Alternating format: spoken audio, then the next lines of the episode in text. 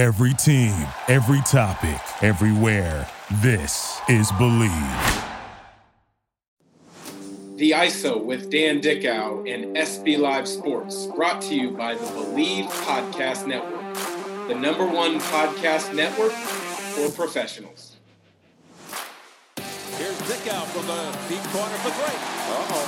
Uh-oh. It's on now. Downtown Dan connects. Every morning when I'm working out, I'm listening to your podcast. Keep up the great work. I mean, I've seen Dan Dickau hit some big shots in the NCAA tournament. I gotta salute you, man. Like I've been watching you since I was in high school, trying to mimic all your moves. Another episode of the ISO with myself, your host Dan Dickau for SB Live Sports. It's been a good run lately talking to lots of college coaches at multiple levels and at different roles. There are so many different roles that are impactful at the level of college basketball in impacting kids as well as the success of the programs. Today's guest, no different. Two years as a grad assistant at Seattle University before becoming the director of player development, still at Seattle University. Steven Shpreyregin, coach. Uh, good to have you on. And as I mentioned before we, we started recording, I, I use the term coach. You're a younger guy. How long has that taken you to kind of uh, get used to being called coach? Yeah, I mean, first of all, appreciate you, Dan, for having me on here. It's absolute honor just watching these podcasts, um, seeing the type of people that you have on here, and obviously being on here talking hoops with you is is a great honor. Somebody that uh, I watched growing up, and you've been so successful in basketball and business and kind of everything that you've done. And uh, kind of funny story when you asked me to be on the podcast, I was finished working out a couple of the guys, and um, I asked them, I was like, "Do you guys know who Dan Dickau is?" And all of them said no, and we pulled up uh, your clips on synergy from the 2004 season and uh, watched your watched your game clips, and um, it was crazy. But yeah, I'm just honored to be on here. And um, to answer your question, it's um, it still hasn't hit. Um, it's it's crazy being called coach, and it's just different just from being a player. And my whole life, I was calling people coach, and there was so many coaches that had such an impact in my life and shaped who I am today. So um, it's an honor being being called coach and being able to impact people and um, help people grow on and off the court. That's funny you mentioned uh, current college players uh, don't necessarily recognize my name or, or, or the skill set that maybe I think that I had, and others maybe fall along into that category as well. But you know, that's something that the advent of technology, synergy, the ability to go on, uh, look at different analytics websites, YouTube, uh, is a benefit for so many young coaches. I'm sure, like yourself do you have a favorite website or a favorite platform when, when you've got some free time to just kind of dive into to basketball and, and expand your philosophy? For sure. I think definitely Synergy. Um, Synergy literally has everything. Like I can go and watch specific clips. I can go watch European teams. I can go watch specific coaches. Um, I know one coach that I watch a lot, Ryan Pannone. Um, I got to meet him this past summer, but there's just different coaches that I go go watch and watch their systems, and it's just an awesome platform for me to, you know, I can clip stuff up, keep stuff in little folders, and just come back to it. And Synergy is definitely uh, the best platform that I've been able to use and learn so much from just myself. So you're in your first year as director of player development. You spent a couple years as a grad assistant um, at Seattle U. Before that, you were a walk on at Washington State before, and you earned a scholarship. What do you tell young players that may be reaching out to you, uh, whether they want to be recruited by certain schools or just for advice in, in looking at schools? Because many guys want a playing experience, and many guys want, I would imagine, similar to yourself, they want a basketball experience where they can learn network and maybe get into coaching. What was your decision making factors uh, in your process? Well, so I first thing I tell everybody is just don't rush the process. Like I have a lot of kids that I've talked to over the last few years, and they stress and reach out to schools, and they want everything to happen right away. Um, I'm a prime example. Um, I had to go become a walk on. I had other looks, but there's stuff I took visits, but I didn't feel comfortable with any of them. And I think the main thing is go somewhere that you really feel comfortable and that you're going to be happy. Because if you're not happy in a situation, if you don't feel comfortable, if um, you don't see big picture, um, I don't think I don't think it's gonna it's gonna end well. It's kind of like go where you're wanted. Um, and I felt even at Washington State that I was a walk on. Um, I was wanted. I had a great talk with uh, Ernie Kent. Silvey Dominguez was the one that ran my workout um, to kind of be seen. And so I feel like it's just go where you're wanted and go where you think you're going to be happy because the worst thing is not being happy when you're in when you're in college when you're playing basketball because I mean basketball is like a full-time job when you go to college like you're doing so much you have practice study hall um, all this stuff and then school on the side so if you're not happy on the basketball court you're not going to be happy um, in life in college so there's so many outside factors that I don't think a lot of young players and their parents realize when when they're kind of funneling their thoughts through the the decision making process. Um, and and you've seen it from your firsthand experience, and now you're you're seeing it as a grad assistant, now director of player development. Um, at the end of the day, what's the biggest difference in levels? Uh, when you're making a determining factor for yourself and would advise kids because NAI's got some great teams. D3, D2s do as well. Um, but a lot of people have that ultimate goal of playing Division One. What what is was the determining factor truly for you, and what how do you try to share that? Yeah, so I mean, I tell people all the time that there's kids playing NAIA D3 that are good enough to play Division One basketball, and there's guys playing Division One basketball that honestly they shouldn't be playing division one basketball. Like they're they'd be better off playing division two. I might have been one of those guys um, but for me i was looking big picture. Um, i grew up there was i told ernie kent this but there was a game i grew up right by uw and i used to go to all the games. Huge uw fan growing up. Um, and i went to a game where oregon was playing against the uw and oregon smashed them and UW was a lot better at this time. I think they had Quincy Pondexter, all these guys, and they were a lot better. And um, I just fell in love with the style that Oregon was running. And one day I was kind of like, I would love to play for this guy. I'd love to learn from him. And I mean, he ended up being in the College Basketball Hall of Fame. The opportunity ended up arising, but um, for other people, it's just go where you're wanted. Again, you don't want to, you know, go somewhere and uh, you're not wanted there. And the talent level at NAIA D3, D2, those are all really good levels. And there have been guys going to play professional basketball um, overseas in the NBA from different levels. So it's not, I don't think it should be division one or bust for a lot of kids. And I know a lot of kids like that. And I, I don't know if it's social media or stuff like that that drives that. But I think as long as you're playing basketball, you get the opportunity to you know, play a sport that you love growing up and you work for growing up. I think that's the main thing, no matter what level that you're playing at. You mentioned Ernie Kent, and he's uh, he's had he's not currently in coaching, uh, but he had a terrific run, as evidenced by by being inducted to the College Basketball Hall of Fame. He played a very high up tempo system where the point guard was put in in a lot of pick and rolls.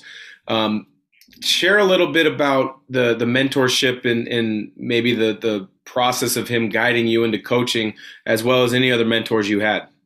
For sure. I think uh, especially coach Kent first time i met him i told him i wanted to be a coach um, when i got older. And i mean to this day we still talk. We just we talked the other day and uh, i constantly tell him like a lot of the stuff you taught us a lot of stuff you did like I'm really understanding it now. Uh, sometimes you don't understand it, and sometimes the guys on the team don't understand it when it's happening, but you really understand it now. And I mean, it was just great to great to be coached by him. I mean, you walk in and you're at a Pac-12 school and uh, you're being coached by a legend who's coached NBA players. He's been deep in the tournament, and when we went to uh, the College of Basketball Hall of Fame in Kansas. You see his face in there, so it's just super surreal. Like especially being a basketball junkie, you that stuff is just gives me goosebumps. Um, and I mean, he's one of the many mentors I've had from growing up. Um, I had a lot at the youth level. Uh, my AAU coaches growing up.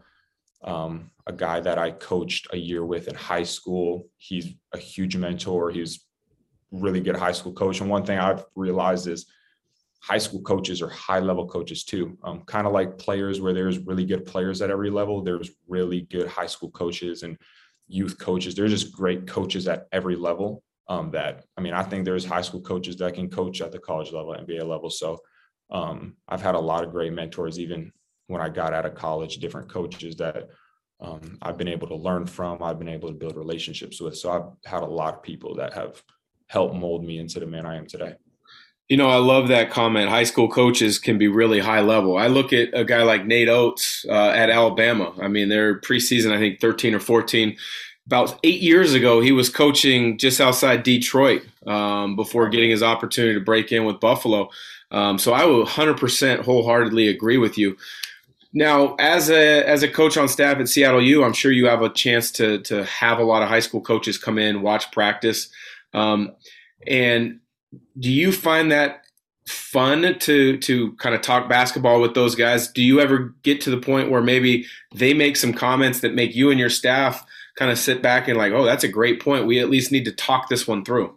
Right. Yeah. For for me especially, I'm I'm always learning. I'm I want to be a sponge. Even when I was a player, like I used to work myself out. I used to, you know, go on YouTube, watch these videos, listen to podcasts. So it's that that definitely happens. Like there's I love picking coaches' brains. When coaches come to our practices, it's always like, what did you think? What did you think about this? Like, why did you like that drill or why didn't you like that drill? And kind of just get deep, deep into different things and different philosophies that they do. And I mean, I'm really close to a, a high school coach who coached at Bellevue High School named Sam Fine, who I he's really like he's really smart and he can articulate a lot of stuff. So we talk a lot about player development, uh, kind of schemes and different things. And um, I think it's it's great talking to high school coaches because they have different perspectives. They're not they're worried straight basketball, right? They don't have to worry about study hall or boosters or all this stuff. They're worried straight basketball. So I think you can learn a lot from high school coaches, and we definitely have um, learned a lot from high school coaches that come in and share their opinions. So you're a Seattle guy. Went to Nathan Hale, um, Michael Porter Jr., who's in the NBA now, uh, played there uh, during his early years. But there's been a lot of good basketball that have come out of that area. The Sonics haven't been in Seattle for quite some time. The the rumors are that at some point in the near future, the NBA is going to give them a team, which I ho- hope happens. Do true Seattle guys, Sonic fans, do you guys pull for the the Blazers? Because I know you don't pull for the Thunder. Where do your allegiances lie? So I definitely don't pull for the Thunder. Um, hate the Thunder. I've heard that way too many times, and I agree with it. yeah, they got they got some good players though. Um, got a good young group right now. Um, I, I, am a Blazers fan. Um, I love Damian Lillard's game. Obviously, CJ Elleby, a Coug, is over there right now. Um, I grew up a Lakers fan, so I'm I'm a big Lakers fan. I grew up admiring Kobe Bryant, um, just admiring his work ethic, the way he approached the game. And um, since he's left, I've just always loved the Lakers. I've been to a couple Lakers games, and uh, the Lakers are my favorite team. Um, but I love Portland. That's you know the closest team here. But I'm I'm rooting for us to get a team. Uh, we got the new arena, Climate Pledge Arena, which we're playing at this year with Seattle U. So um, I'm I'm excited and hopeful we get a team in the next few years because I mean Seattle deserves one. Seattle's a hotbed for young players growing up, and the fan bases are ridiculous out here. So Seattle definitely needs a team. Yeah, Seattle high school basketball is amongst the, the top in the country. I mean, if you look at the pros that have come out of the Seattle Metro League versus you know any other city, it, it would be pretty comparable. I mean, Chicago, uh, Washington D.C., and L.A. would quickly kind of challenge that comment, but when you're you were in high school at Nathan Hale, give us an example of some of the guys that you would go against uh, on a regular basis because high level college players and then many of them ultimately make the NBA. Yeah, for sure. It was so I played in the Metro League where there was guys, even guys that didn't make the NBA or didn't play high level, like there was hoopers there. Um, DeJounte Murray is one guy that um, I played against. Kevin Porter was there. Um, there's a lot of guys that didn't make it, like guy Anrio Adams went to Kansas. Uh, Shaqquan Aaron went to Louisville. Um, kid by the name Isaiah Brown was amazing.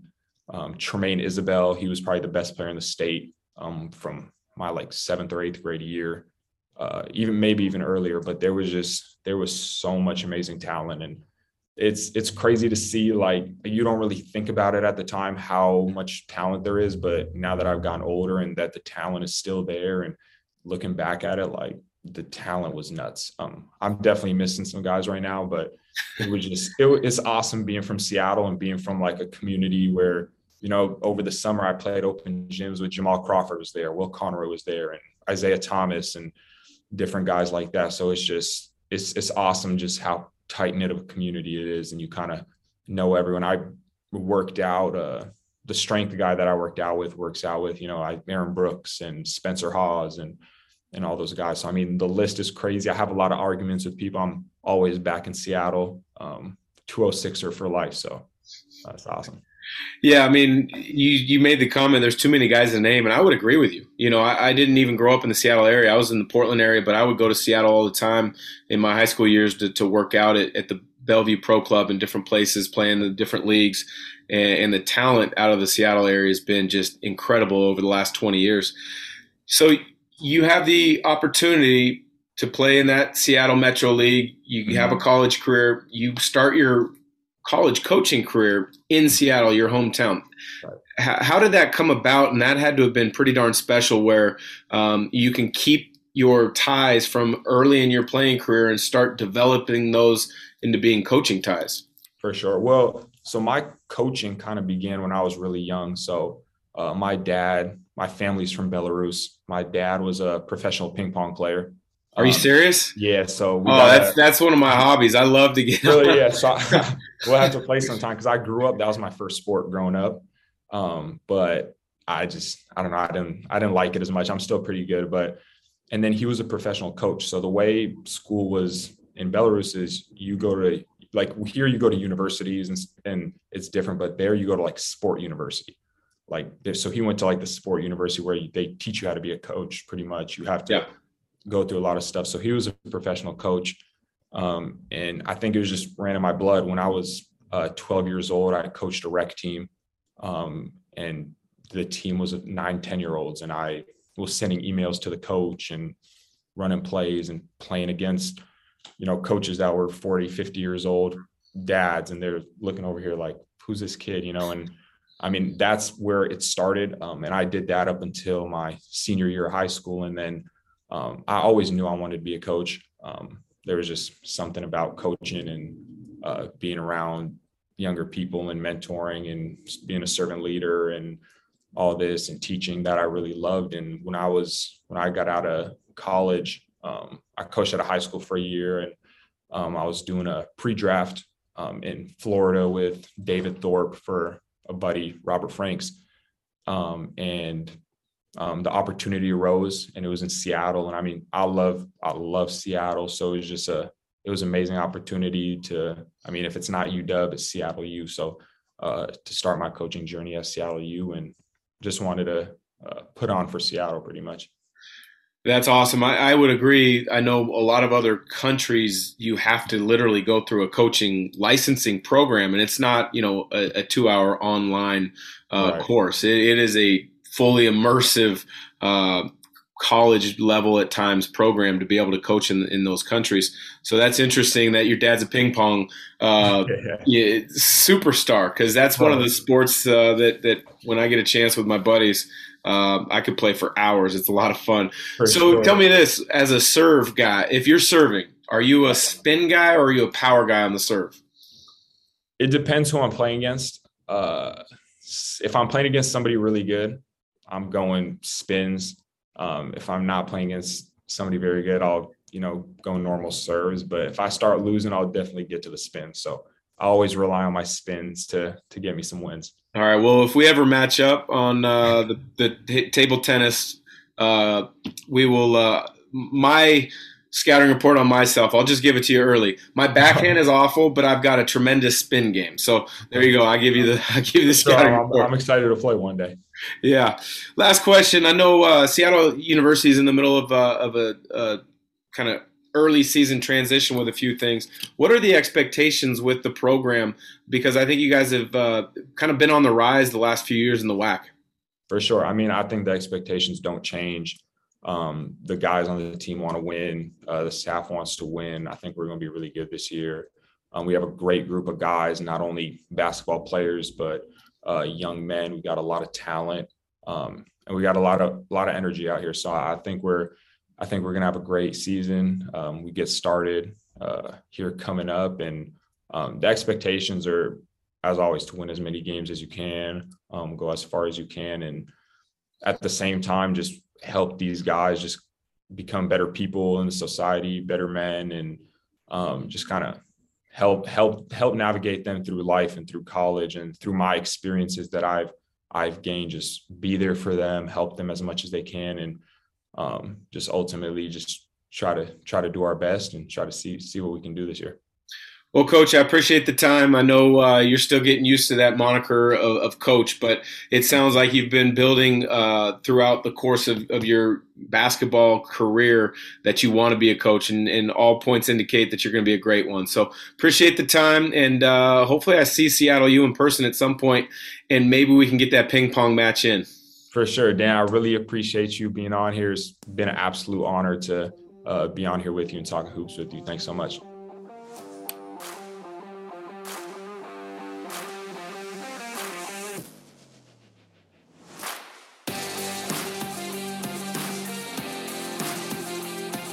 The ISO with Dan Dickau and SB Live Sports, brought to you by the Bleav Podcast Network, the number one podcast network for professionals.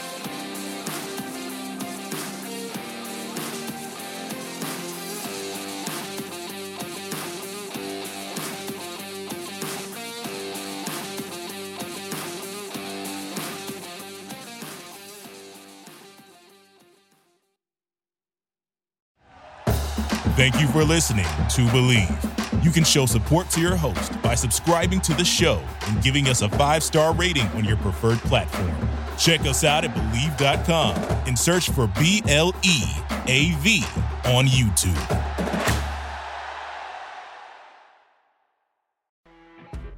You know, when you're listening to a true crime story that has an unbelievable plot twist that makes you stop in your tracks?